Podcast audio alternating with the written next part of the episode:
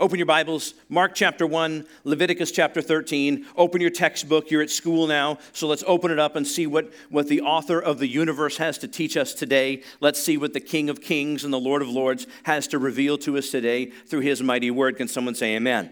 Mark chapter 1, Leviticus chapter 13. We're going to start in Mark chapter 1. Uh, we're, we're on a series, and don't worry if you haven't been here, series, but with individual messages, but they all connect together that we're calling Savage Savior. And I love the term savage. We're using the Urban Dictionary definition. Uh, savage is uh, courageous to the point that other people think that you're crazy. Are you crazy? That's the savage part, or someone who is unconcerned about the consequences of their actions. And that's what we're introducing to you through this study of the book of Mark. And we're going through the book of Mark kind of one story at a time. We may not cover every detail through the book of Mark, but we're progressively going through the book of Mark and we're learning about our savage Savior. To really understand the grace of God, we have to embrace the concept that grace is dangerous. I did not just take a drink for a dramatic pause. I'm going to be taking drinks regularly because I have to do that uh, as a part of my, uh, I was going to say recovery, but then you all be concerned with me. Uh, um, uh, uh, well, whatever. So, um, the grace of God through Jesus Christ can't be contained. Do you agree? Say amen. The grace of God through Jesus will directly affect the way that you live your life. Is that true or false? It's absolutely true. The grace of God, if it doesn't directly affect the way you do your job, the way you commute to your job, the way you treat your wife, the way you talk to your kids, if it doesn't directly affect the way that you treat people at Target, then the grace of God is not activated in your life. And so the grace of God has to affect the way you live. We see a demonstration of that in Mark chapter 1 as we're looking at verse 40 through 45. We're going to read it together and then we'll go back and look at it just a, a line or two at a time uh, as we go through this. I'm reading from my NIV, so follow along on the screen or follow along in your Bible. A man with leprosy came to him, that means came to Jesus, and begged him on his knees, If you are willing, you can make me clean. Filled with compassion, Jesus reached out his hand and touched the man. I am willing, he said, Be clean. Immediately the leprosy left him and he was cured. Jesus sent him away at once with a strong warning. By the way, every time that Jesus heals somebody in the Bible and it's read out loud, somebody should say amen, right? Because he healed somebody, which means if he if he did it for him, then what's to stop him from doing it for you, right? That's the God that we serve. So see, uh, Jesus said with a strong warning to him, see that you, verse 44, see to it that you don't tell anyone, but go and show yourself to the priest and offer sacrifices that Moses commanded uh, for your cleansing as a testimony to them. Don't get hung up in what does that all mean? It's just, in other words, follow the rules of healing according to the Old Testament. That's what he's telling him. Well, instead, don't you love that word? Instead, the guy did just the opposite. Instead, he went out and he began to talk freely, spreading the news. And as a result, Jesus could no longer enter a town openly, but stayed outside in lonely places. Yet the people still came to him from everywhere. So, we're going to take a look at this short story, this miracle, one line at a time. Break it apart. You're going to get something today that I believe you're going to be able to digest and use in real time where you live, and it's going to impact you. So, the only, the only word that I can really give you as we start the next 40 minutes is get ready, get ready, get ready. Here we go. Verse number 40. A man with leprosy came, listen, a man with leprosy came to him. Let's, uh, I looked in the other gospels. This is Mark. Mark was the first of the four gospels. Matthew, Mark, Luke, and John are the four Gospels, the stories of Jesus. The stories that we recorded, it's the same story from different vantage points from Matthew, Mark, Luke, and John. And Mark was the, actually, even though it's not the first one in the Bible, Matthew is, Mark was the first one by far that was actually written down. It's the first one that was recorded. Mark is a highlight book, it's, it's a headlines book, it's not a details book. And so when I saw this story, I thought, well, I need to go look at the other gospels and I need to find out what the other gospels say about this man who had leprosy. I mean, what color were his eyes? Uh, what was his family background? What color was his hair? Uh, was there anything unique about him? I'd like to know more about this guy, but I couldn't find anything else about this guy. When, in fact, Mark doesn't even, he doesn't even tell us this guy's name. We don't even know his name. I'd like to know his, wouldn't you like to know his name? I'd like to know his name. He doesn't tell us his name. The only thing we do know about this guy is we know his condition. And his condition is he has leprosy. This goes to show that sometimes your identity can be consumed by your condition. Oh, man, that's good. Sometimes your identity can be consumed by your issues. Has that ever happened to you before? have you ever become known by more by what's wrong with you than what your potential is? Has that ever happened to you? And it happened to somebody, maybe one of your kids, they become known more by what they did wrong than the, by the potential that our great and mighty God has for them. If that's happened to you, then I believe with everything inside of me that you're in the right place today because that is not how God sees you. You are not known by your condition. You are not known by God by your issue. Oh, yeah, that's the one that has leprosy. No, that's not how God knows you. Uh, in fact, that's not how we know you. That's not how we're setting out here at New Life Church to know you. You're a human being. You've been grafted into the vine. You've been bought with a great price. God has, He has His stamp on your heart. He loves you and He wants to pull greatness out of your life. There's potential in you. So many people are losing a sense of self because their issue runs so deep they've been consumed and they no longer have their own identity. They've been consumed by their issue. It's not what God has planned for us. Remember Moses? Moses, when he met God, God was calling Moses to, to go into the uh, to, to, Pharaoh and say, "Let my people go," and go through the whole the whole ordeal. Uh, when God called Moses, God spoke to Moses through a burning bush. Y'all remember that? The bush was burning, but the bush wasn't consumed. There's kind of a word in that for us. God wants uh, to set us on fire. Uh, but uh, the only thing he's going to consume is the chaff in our lives, is the, is the, the, the, the demonic evil side that we had. Uh, but God doesn't want to consume your identity. When God introduced himself to Moses, Moses is like, hey, what's your name? And God says, I am. And I, I can just kind of picture Moses going, What's the rest of the sentence? I am what? And I, I kind of feel like if there was banter, I feel like God would go, Exactly. Because what God, what God is saying is, I will not change. What God is saying is, what you will need, it's going to be different in different seasons of your life. What you need today isn't necessarily what you're going to need tomorrow. Does anybody know what I'm talking about? Yes? So whatever you need, God is saying, I already am. Whatever you need, it, I already will be. In other words, before you know you have a need, God says, I am. I am the solution. I, I am, I am the answer. Aren't you grateful for our omnipotent, all powerful, our omniscient, all, all knowing God? Can someone say amen? Yes, I'm grateful for that. That's the God that we serve. He knows he knows what you need and He can be what you need. A lot of people know what you need, but they can't be what you need.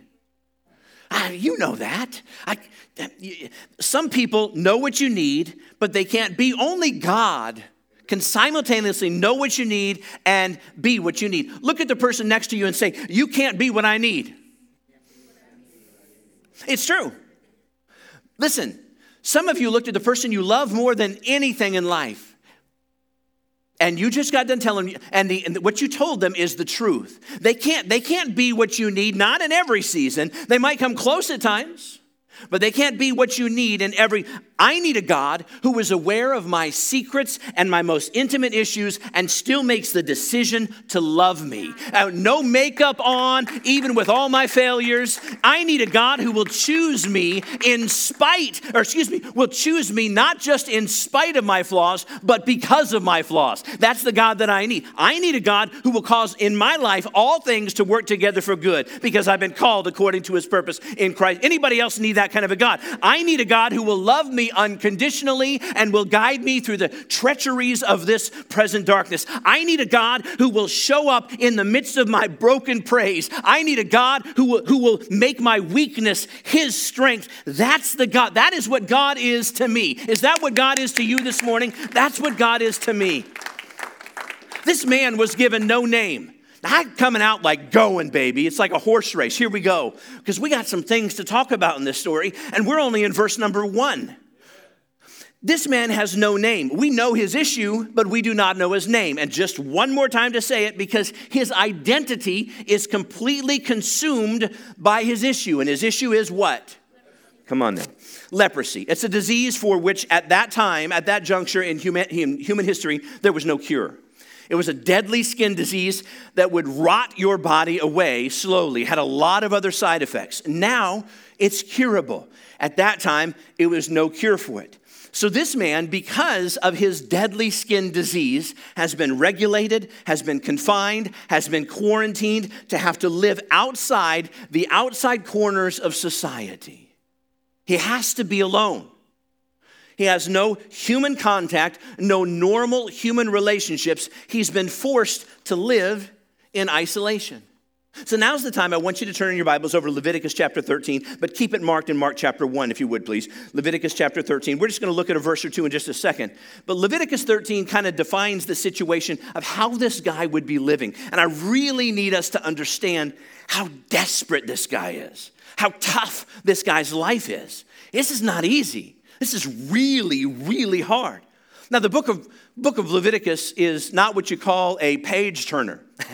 the book of Leviticus starts off the first 12 chapters, reads more like a keto diet book. It's all about, the, it's all about how you eat and what you should eat and what you can't eat and when you can eat it and when you can't eat it. It's kind of like 12 chapters of, wow, inspirational. It really doesn't feel inspirational when you read it. And then beginning at verse number 13, it's more like a dermatology manual. I helped my daughter when, when we went through, uh, when she went through cosmetology class and we studied a lot together. It kind of reminds me of the cosmetology uh, state board exams. It's just dermatology stuff over. It's really crazy. So if you're into that kind of stuff, have a good time. But, but Leviticus is not usually where you turn for a lot of daily inspiration. Now, it's a great book. God ordained it and it's used as a tool, oftentimes for reference in this point because I want to know regarding to leprosy what it means for this guy to live in that state. So Leviticus chapter 13, look at two verses. They'll be on the screen too, verse 45 and verse 46. A person with such an infectious disease, that's talking about leprosy, must wear torn clothes, let his hair be unkempt.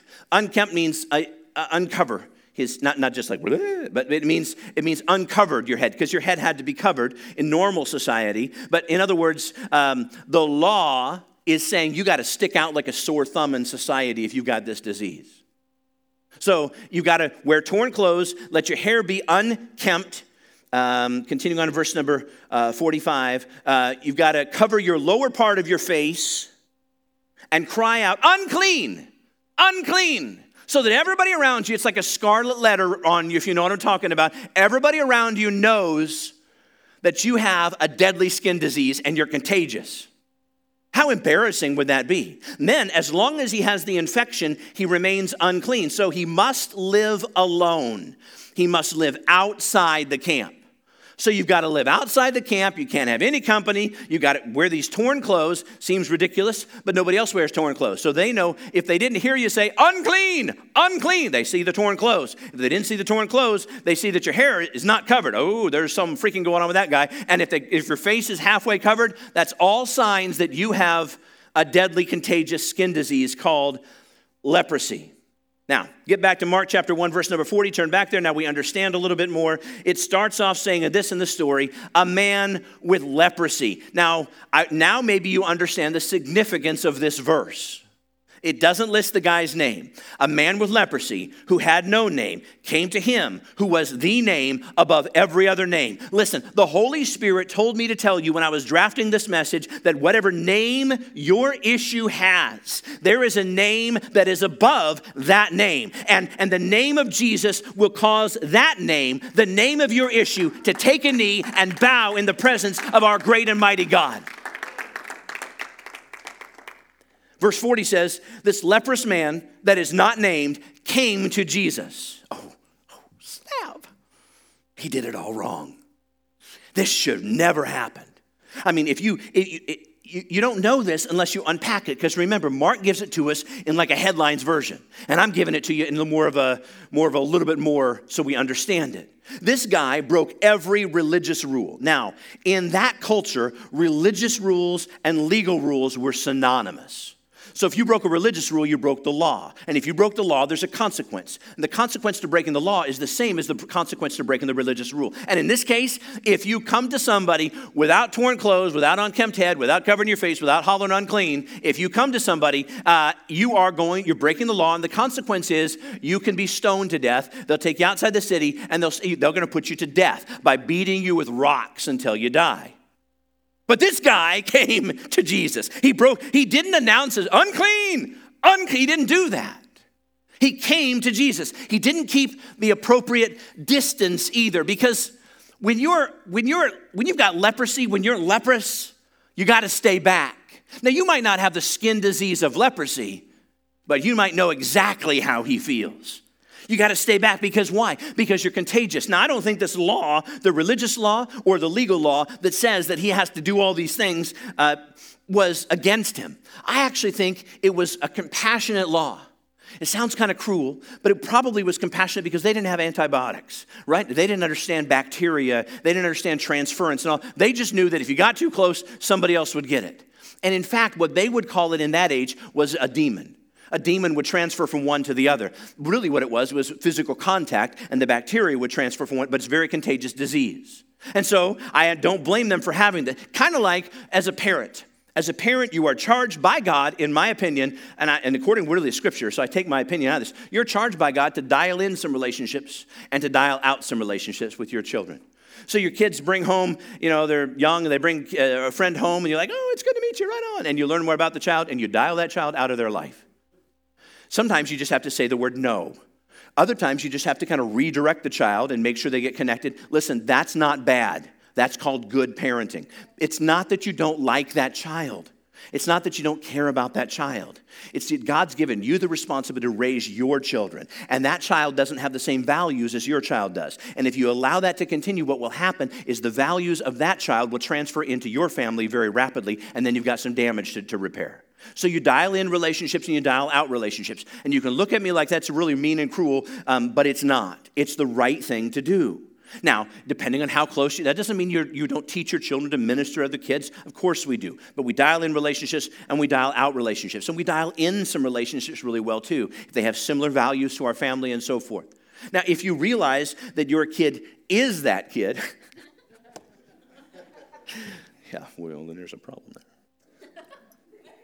So we can give you some help. This man with leprosy came to Jesus. You know what the law said? The law said you had to stay 50 paces away. 50 paces away. If you got within 50 paces, you could be stoned to death.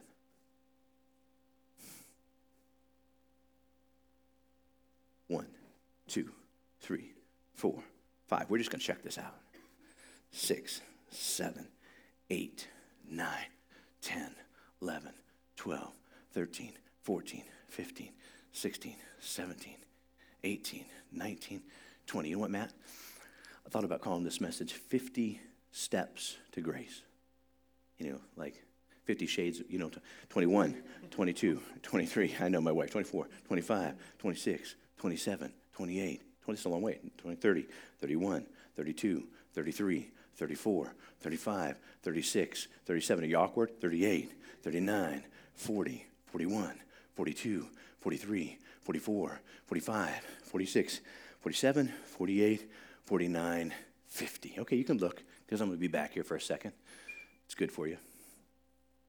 50 paces away. That's how far this guy had to stay away from anybody. There was only one exception. He was allowed to go to church. Culture said that you were allowed to go to church if, when you went to church, to church, to synagogue, when you went to church, uh, you, had, you had to stay behind, behind a screen.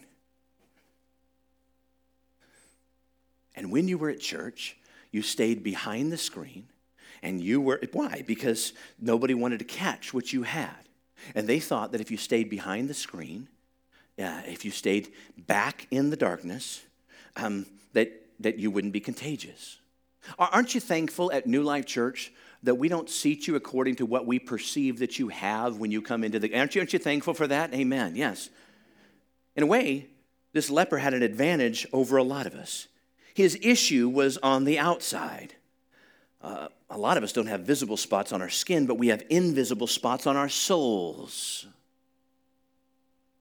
Yeah, sure we do. Insecurities, discouragement, nobody knows, anger, it's out of control, jealousy, lust, depression, unforgiveness.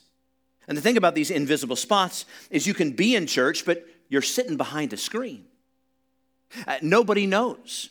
And the problem with being behind the screen is it, it keeps other people from seeing you the way you really are. But it also, it also keeps you from seeing God the way He really is.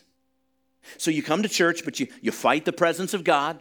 I'm not going to let the, that song prick my heart and, and, cause, I'm not going to let any emotion be shown whatsoever. I'm not about to, to, to lift my praise up to God in a meaningful, outward way play it off. You're behind the screen. And when you're behind the screen, you go to church, but you're not really there. When you're behind the screen, you come home from work, but you're not really home emotionally. You're actually still at work in your heart. Listen, the devil has got a lot of us hiding behind behind screens.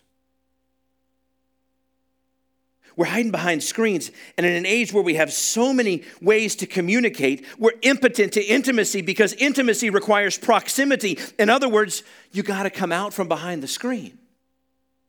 And this man had to come out from behind behind I don't care what you look at it. But we've got families that are communicating with each other sitting next to each other on the couch. You got to come out from behind the screen. And so this guy has a decision to make. Am I going to keep on living the way that I'm living in this miserable existence and die? Am I going to stay here? And then he, and he has to make a decision. And in a moment's notice, he makes the decision to go for it. So, what does he do? I can't imagine. He's not going to yell unclean, he's not dressed the proper way. The Bible says he came to Jesus. So many problems in the way, so many burdens, and so many obstacles, just like you. So, what's he do? One, two, three, four, five, six, seven, eight, nine, 10, 11, 12, 13, 14, 15, 16, 17, 18, 19, 20. You know what? If I keep going, just maybe Jesus will heal me so I can hold my baby girl. 21, 22, 23, 24, 25, 26, 27, 28, 29, 30. I don't know if I'm going to make it or not. They can stone me to death for bringing, for daring to bring my defiled self in the presence of the undefiled. 31, 32, 33, 34, 35, 36, 37, 38, 39, 40. I'm so desperate. I don't care how it looks. I don't care what it costs me. 41, 42, 43, 44, 45, 46, 47, 48, 49, 50. I'm closer to here than I am to there. So I'm, I'm going to go for it.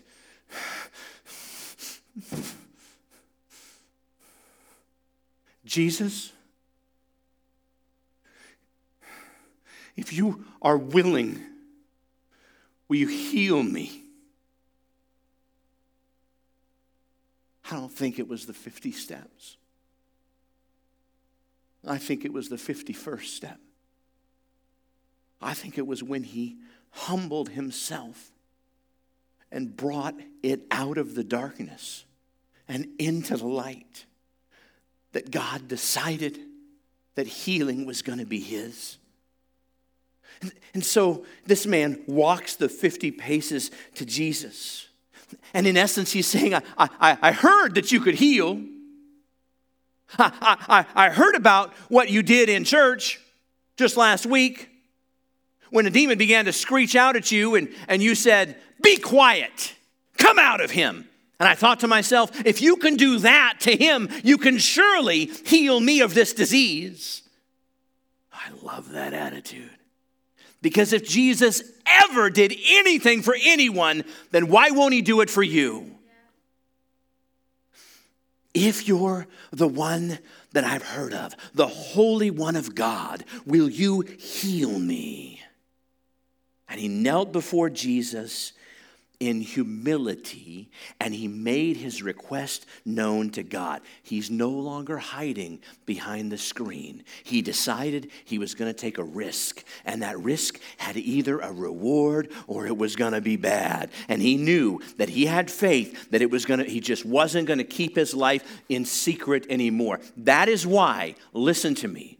That is why people come to church and they do not get healed if you will humble yourself under the hand of our great and mighty God and bring things out of the darkness and bring them into the light, tell him your issues because God already knows your issues. He just wants you to know that you know the issue that he already knows about you.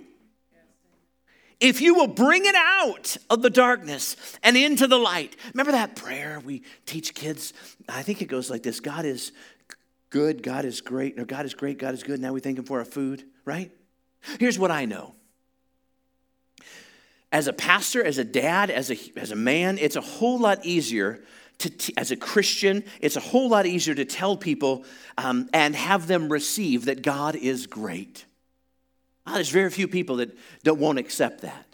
God is great. God is all powerful. God created the earth. God created the oceans. God created the seas. It's pretty easy to get people to agree that God is great, but it is very difficult to get people to understand and to agree that God is good because God is great means He created the seas. God is good means He'll part the sea for me. God is great means God created the ocean. God is good, huh, that means He'll calm it for me in the midst of my problem. That means it's personal to me. God is good means that it's real to me. It's easy to believe that God is great.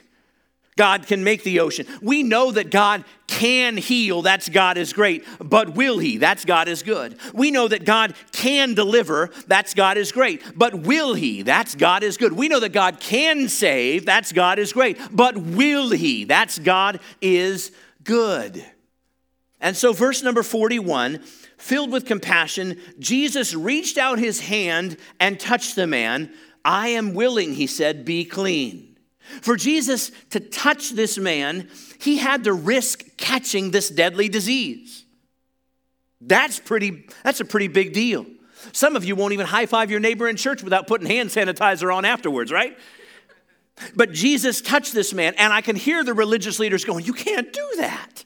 You can't, you can't touch this man because if the if the unclean touches the clean, then the clean is going to become unclean. I mean, they're freaking out about this. You just, it's happening right there in the midst of, the, in the context of what's going on. But remember, Moses spoke to the burning bush, and God said, uh, and he's like, What's your name? And God's like, I am. Guess what? Jesus, the living Son of God, God incarnate, God in flesh, wrapped in flesh, is standing before this man, and he reaches out and he touches him. This is the I am, which was spoken of in that burning burning bush to Moses some 1500 years earlier than that. Jesus is not worried about catching what you've got.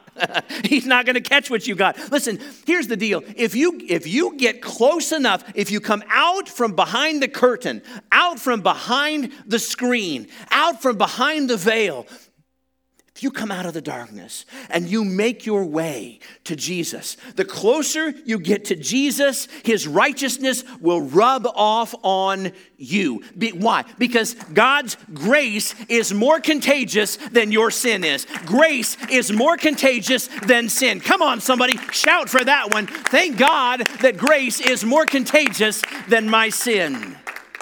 It doesn't matter what you've done. It doesn't matter what, where you've been. It doesn't matter what they've called you. It doesn't matter. Listen, it doesn't matter about any of that.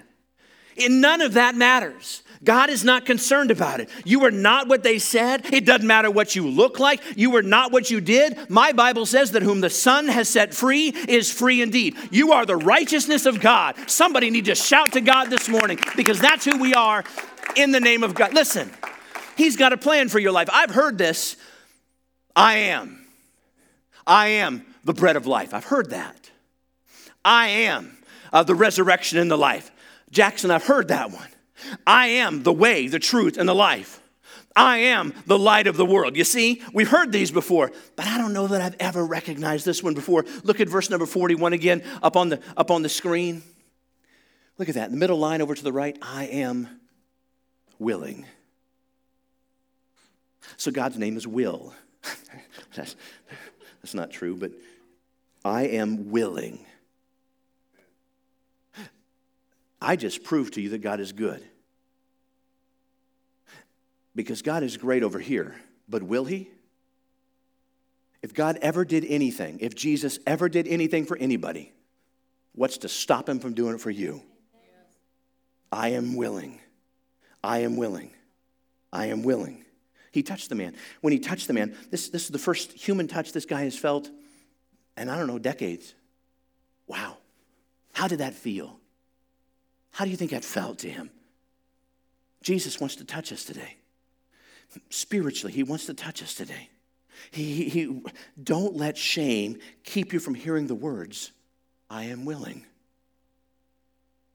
Now, you probably heard me read from my Bible, and when I read from my Bible, you, you heard me read uh, a different word uh, than, than, than you have in your Bible. Um, I, I read the words filled with compassion in verse number 41. But on the screen, it says Jesus was indignant. And you're like, well, Troy must have made a mistake. You know, he's getting old. My Bible is the NIV, and what's on the screen is the NIV. NIV is a translation of the Bible directly from the Greek, the Hebrew, and the Aramaic. And so scholars have come together, they've translated out of a vocabulary in the Greek language, which is vastly superior to the English language. And they've translated the best they could um, directly word for word. So my NIV Bible is the older version of the NIV from, the, from 1984. I just like it because I've had it for a long time and my notes are in it. I'm going to keep on using it. But there's some, there are some changes. And this translation that you see is the most recent translation in 2011. When scholars come together to translate the Bible, this is a big deal. I don't want you to think that there's a couple of guys that, well, think maybe that means. That's not how it works. I have a friend of ours that's a scholar, um, very intelligent, biblically speaking uh, very uh, in tune with the Greek uh, language. He sat on a team, a, a committee, there were 11 of them, and in six months they translated effectively one verse of the Bible. It literally takes hundreds and hundreds and hundreds of scholars to translate the Bible. Now, you've heard about people like for Wycliffe Bible translators that are translating into languages. They're translating it often not directly from the Greek, they're translating it from their, their dominant language. So, from the English language to the, uh, I don't know, language of the mm, Zimbabweans, all right? Um, and so they translate it into that. And I, I, it's not bad, they're giving them the Word of God. But when you talk about an actual translation of the Bible, it takes a lot of work. And so what happened was in the 84 version, they translated it and that Jesus filled with compassion. And in the 2011, they said Jesus was indignant. And so which one is it? Well, the Greek word for this phrase is I'm going to teach you a Greek word. Are you ready for this? Uh, we're going to use our education this morning. Are you ready? For, gonna, you're actually going to say it in a few minutes. It's splenizomai. Everybody say it with me. Splenizomai. Splanitsomai. Splanitsomai. Say it. Splanitsomai. Let's say it together like we're intelligent. Splanitsomai. Say it like we're Italian. Splanitsomai. I don't know. It's not really Italian. Just splanitsomai. It's a Greek word. And this Greek word has a meaning. And this is the meaning of it. This is where we get into trouble because it's hard to translate because the, the one word has this meaning where one of our words is like, you know, red. It means red, right? Um, and so we've got this vast meaning. Splanitsomai is, it's the place that you really feel something. It refers to the gut. Some people, some scholars even say like the bowels, where you feel something. So let's call it the gut. It sounds a little bit better. So the gut, where do you feel it? I mean, you're getting ready to, somebody just confronted you. Where do you feel it at first? Yeah, right here, right? Something happens in you. What do you feel You feel it right here. It might manifest itself coming out of this thing, but you feel it right here. It's where you feel things. So, was Jesus full of compassion? Or was Jesus indignant, angry, upset, frustrated? Which one was it? Both. He was both. What we have to understand is when you have leprosy, the first thing, the way it manifests, is you begin to lose feeling in your extremities. Your fingers go numb, your toes go numb, and before long, as the disease progresses, not only do parts of your skin literally begin to fall off and chafe off, and you can even lose fingers that just fall off. It's a terrible disease, suffering, horrible disease. But before that happens, your entire body goes numb. You don't have you don't have sensation anymore, which is why it's very painful to begin with, but eventually the numbness takes over. So you're full, that's what leprosy is.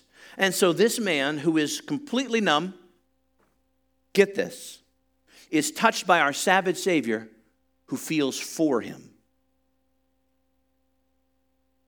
The same thing happens to us. We can go completely numb to the atrocities in this inside out, upside down world every day. Babies being killed legally, we go numb to it. The redefining of marriage, which, by the way, is between one man and one woman. The homosexual agenda, and I'm not against people, I'm against the agenda. Follow that. The human trafficking, we go numb to it. The, the child abuse that takes place, we go numb to it. The mass killings, how many have we gone through in the last couple of years? And before long, you just begin to turn the channel. After we hear it daily, we tend to go numb.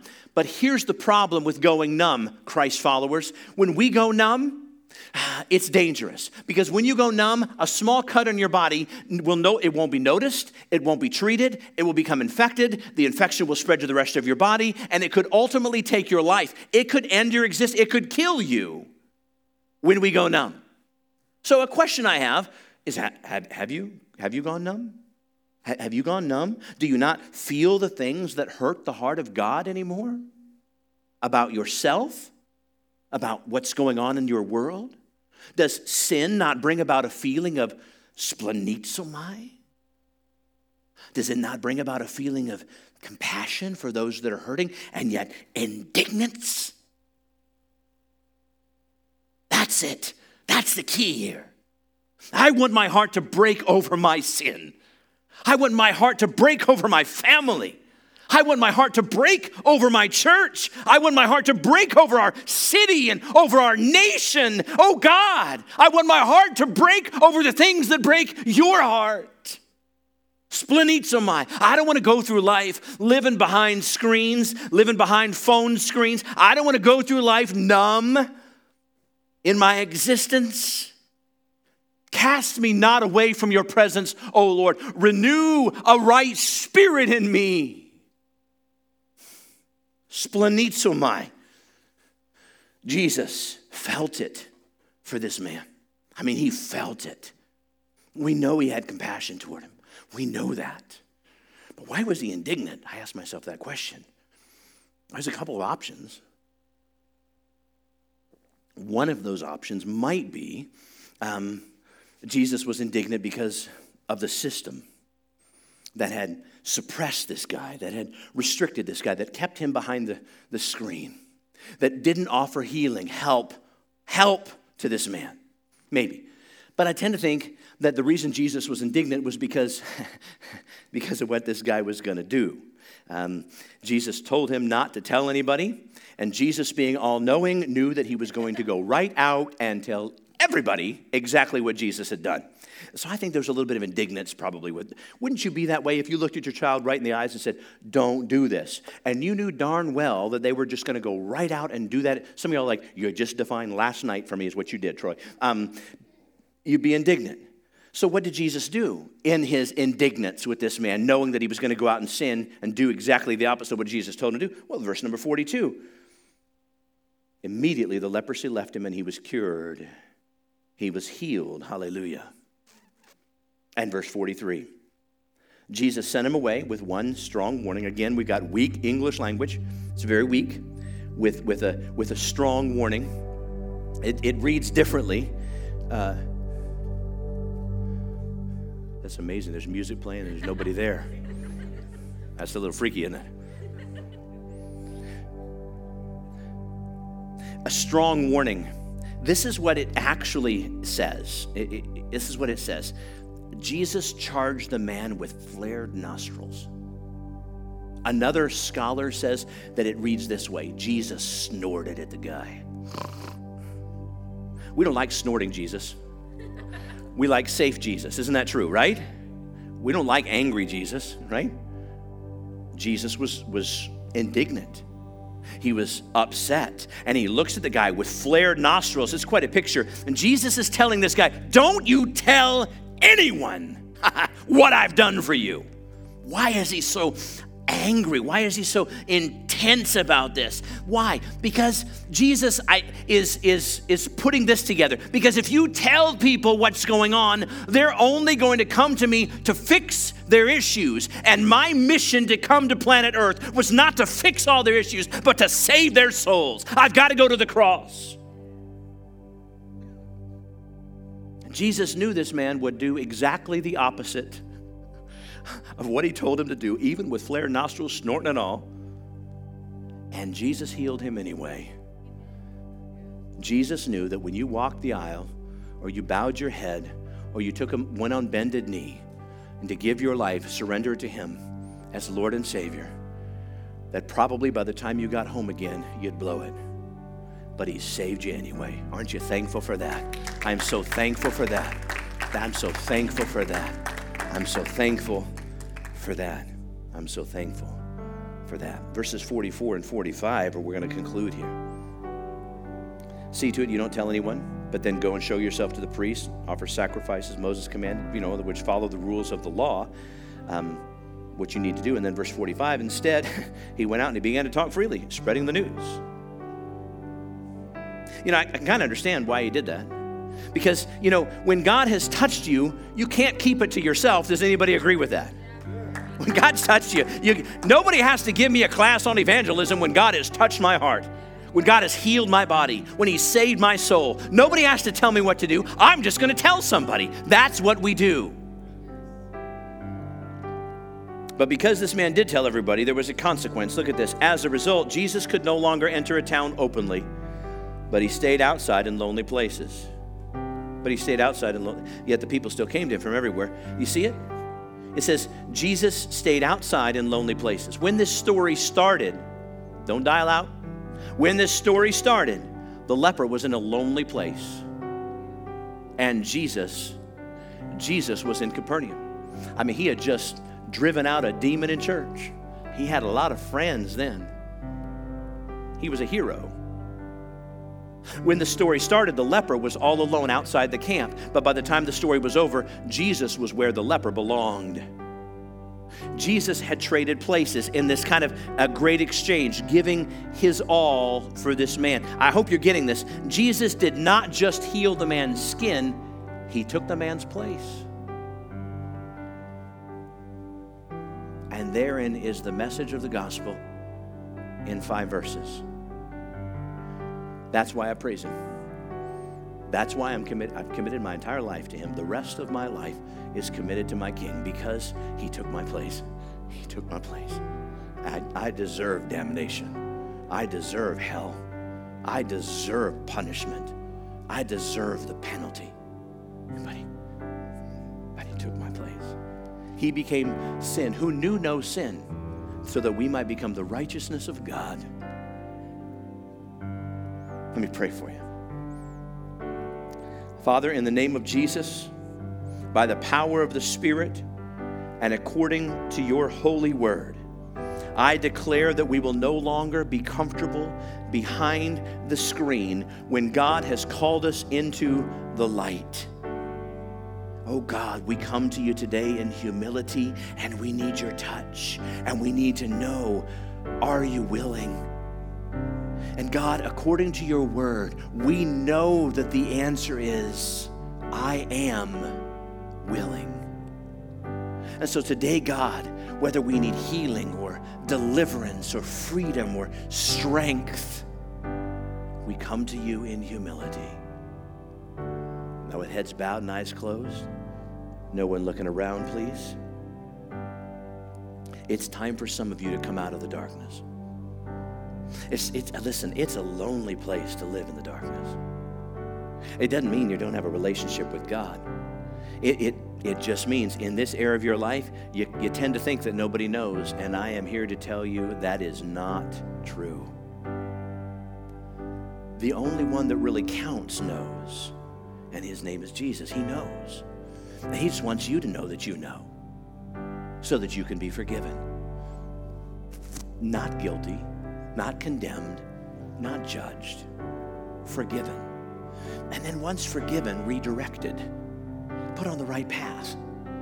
What is it that you have in the darkness? What is it that you have hidden behind the screen?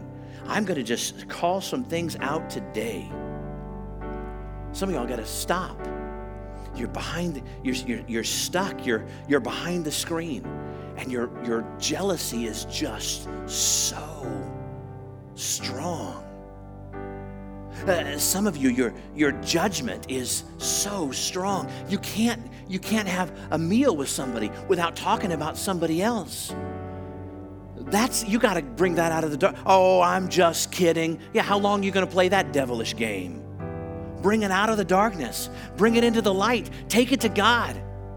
Some of you are so stuck, so stuck in in in lust you won't stop. And, and you, you're, you're sure this is a harmless thing. Nobody's going to know what I'm looking at on the screen. I mean, nobody's, it's not, I'm not hurting anybody. It's a harmless thing. Am I entitled to a little bit? No. No. Why? Because it's destroying you. You've got this stuck in the darkness, and it's time to bring, confess it unto God. Confess it to God and come out of the bondage and come into the marvelous light. God wants to help you. He is not waiting to thump you, He is waiting to heal you. Some of you are so stuck in the way that you think. That you're stuck in greed and, and you're stuck in, I've got to be popular and I've got to have. Don't get stuck in that. Don't get stuck in that. Come out of the darkness. I don't know what it is, but I know everybody's got something. It's time to, guys, it's time. Eyes still closed, but it's time. It's time to come out of the darkness. It's time to take the 50 steps toward grace. It, it's time to, in humility, bring it to God. And it's time to confess it. You don't want to just say, um, uh, you know, you know God. No, tell him. He wants you to know that you know, because when you know that you know, it's more likely that you're not going to go back down that dark path again. This is not easy. But here's what I'm going to do I'm going to count to three. And you don't have 50 steps to take, you might have 10 steps to take. I'm going to count to three. And I know that I know that the Holy Spirit of Almighty God is dealing with you. On our early weekend gathering in Stockton, there wasn't a single person left in the, in the crowd. In our first gathering today, there was hardly a person left in the crowd. And I just got to believe this crowd isn't a whole lot different. So, what you're doing, if it's hurting the heart of God, quit ignoring it, quit excusing it, quit, quit thinking that God's going to give you a wink and a nudge. It's not that He hates you, but He loves you too much to let you keep going down that path. He wants you. Listen, He sees greatness in you, and He wants to pull it out of you. He sees potential in you. And that issue that you've got, that you're thinking about right now, that issue does not define you. You have a name, and the name that you have is Son of God. The name that you have is Daughter of God. The name that you have is, is grafted into the vine. The name that you have is bought with a great price. The name that you have royalty in your veins. That's the name that God's given you. And He's identifying you not by your issue, but your issue is keeping you from your greatness. One, when I get to three, I just want you to stand and make the long walk. Imagine what it took for this guy. You're not going to get stoned to death. You might feel like it's scary, like someone's going to judge you. Maybe that's part of the issue. You're too concerned about what other people think. Two, and when I get to the final number in just a second, I want you to stand up courageously and not hesitate and make your way to this altar. And we're going to pray a prayer as we close this gathering together. Are you ready? Three. Here we go. Don't hesitate. Don't look around. Just get up and make your way to the altar today. Make your way to the altar today. Make your way to the altar today. Make your way to the altar today. Hallelujah. Hallelujah. Hallelujah. Hallelujah. Can we turn on this? Hallelujah. Jesus. Jesus. Mm-hmm. Jesus. Jesus. But your Jesus. spirit's strong in Jesus. me. My flesh may fail, but my God, you never will. Give me faith. Yes, God. To trust what you say. That you're good and your love is great. Yes, God. God, I'm broken inside. Break us, God. I give you my life. Yes. Now, right where you're at, right where you're at, I think it's imperative that we not just come, but we somehow express our humility to God. And so I don't care if you kneel, I don't care if you lift your hands. I don't care what it is for you, but I think it needs to be outside of your comfort zone, whatever that is. Because I can't imagine what this man felt as he was making his way to Jesus and bows in humility at the feet of our savage Savior and asks him for healing. So let's right now, whatever that is, lift your hands, bow before Him. I don't care what it is, but I want you to show Him, show Him, right? Come on now, show Him. I wouldn't ask you to do nothing that I don't do myself. Show Him your humility today. Show Him, show Him your desperate state today. Show Him how much you love Him today. Oh God, oh God, we need you today. Oh God, we need you today. We've made our way. God, we've, we've, we've bypassed the feelings of, of fear and anxiety, and we made our way to you, Lord. And God, we bow before you, God. We lift our hands in humility before you, God, and we ask you, Lord, I, I need to be healed. Uh, if you're willing, would you heal me? And he says, I am willing. God, I need to be delivered. These choices that I'm making, these choices are just, they're killing me. And I got to bring it out of the darkness. I got to bring it into the light. And if you are willing, would you deliver me? And he says, I am willing. And Lord, I need to be free. This thing has been shackling me for far too long. And I'm asking, will you free me? And he says, I, I am freedom.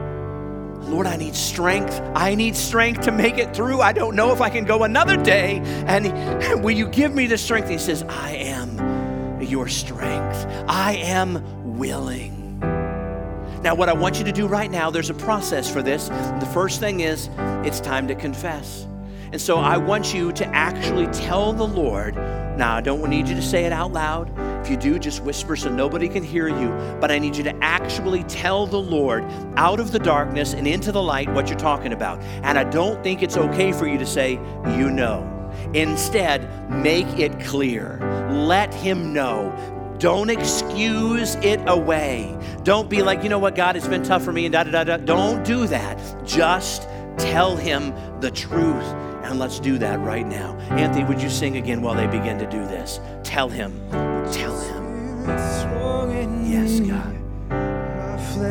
Come on, be honest. Be honest. Man, when you got the stomach flu, you don't want to just let a little out. You want to let it all out. You'll feel a whole lot better when that yucky comes out of you. So just confess it to God.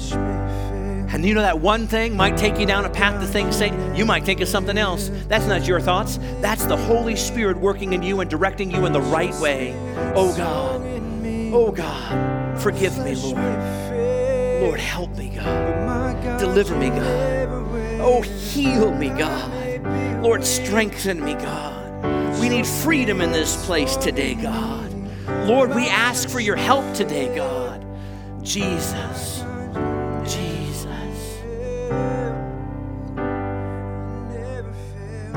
Hallelujah. Now I want you to ask him a question. God, I just told you what it is, and I, I'm, I'm, I'm asking for your help. So ask him this question Are you willing? Just, just say it. Are you willing?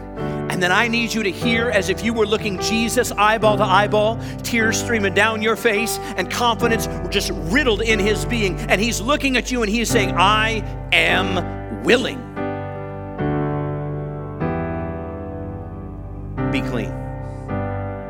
And immediately, the leprosy, the spots on the outside, immediately, the leprosy, the spots on the inside, it says, left him and he was cured. Hallelujah. Hallelujah. You mean I don't have to go through a seven step? No, you don't have to go through. Listen, immediately. If he did it for him, he will do it for you. And it says immediately, left him and he was cured. And he was cured. Hallelujah. But we're not done yet. Because far too often, what happens is we get cured and then we go right back into the same lifestyle again. So here's what we're going to do for our final, final thing before I give you a homework assignment. And this final thing is you're going to pray. Troy's not going to pray. You're going to pray. And you're going to say to God, okay, God, I believe that you're willing. I believe that it is finished. I believe that you did it and you paid the price. But now, God, I need to know what do I do next? Dangerous question. That's a savage question, is what that is. Because when you ask the question, What do I do next? He might just tell you. In fact, I know he's going to tell you what, what should you do next. And what you do next might be painful. And you might be like, Yeah, I just really can't. That doesn't seem reasonable. I can't do it. Listen, you listen to God because He is the author and the finisher of your faith. He's got everything in control in the center of the palm of His hand, and He wants you to trust Him today. God, what do I do next? Maybe, maybe you won't hear from God, but in, uh, exactly what to do. But God will point you that you need to talk to somebody. Now, it's not good to talk to Jethro, who has a worse marriage than you do, about how to heal your marriage. You need to talk to somebody who can really help you. Godly counsel. And so, pray. Say, God, what do you want me to do next? Maybe it's make that phone call. You've had that card for the counseling center for a long time. Maybe it's make that phone call. Say, okay, God, I got to talk to somebody.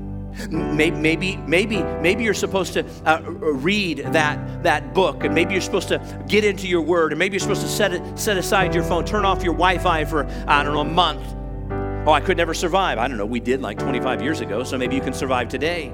And and and maybe you're supposed to set it aside. Maybe you're supposed to dial into the word. Maybe God's going to tell you what to do. Maybe you're not supposed to be in that relationship that you're in with that friend of yours that's draining you, and you're supposed to take a break from it. Maybe you're supposed to step away from that lifestyle of sin that you're living right now, and you're supposed to say, "We're not doing this anymore." Maybe you're supposed to make some serious strides toward holiness because Jesus loves you that much. He doesn't tell you to do something because he hates you.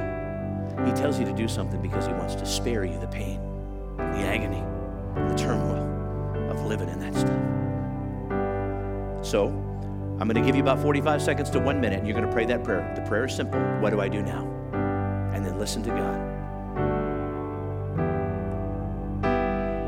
Give me faith to trust what you say. Yes, God. That you're good and your love is great. What do I do now? What do I do now? I'm broken Listen. inside. Listen to God.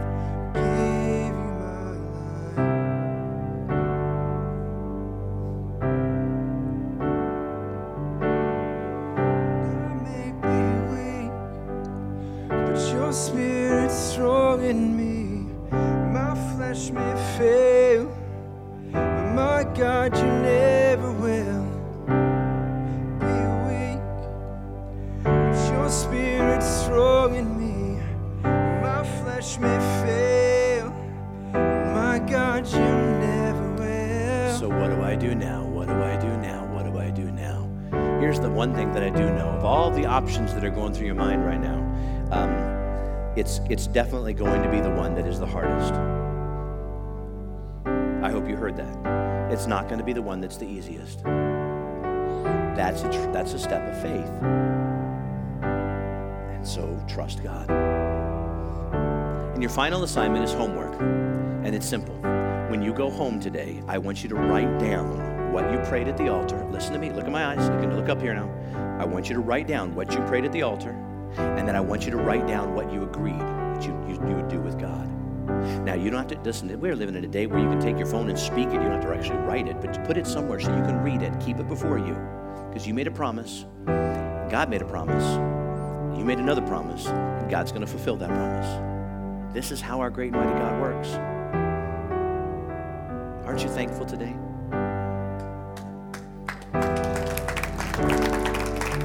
Me too.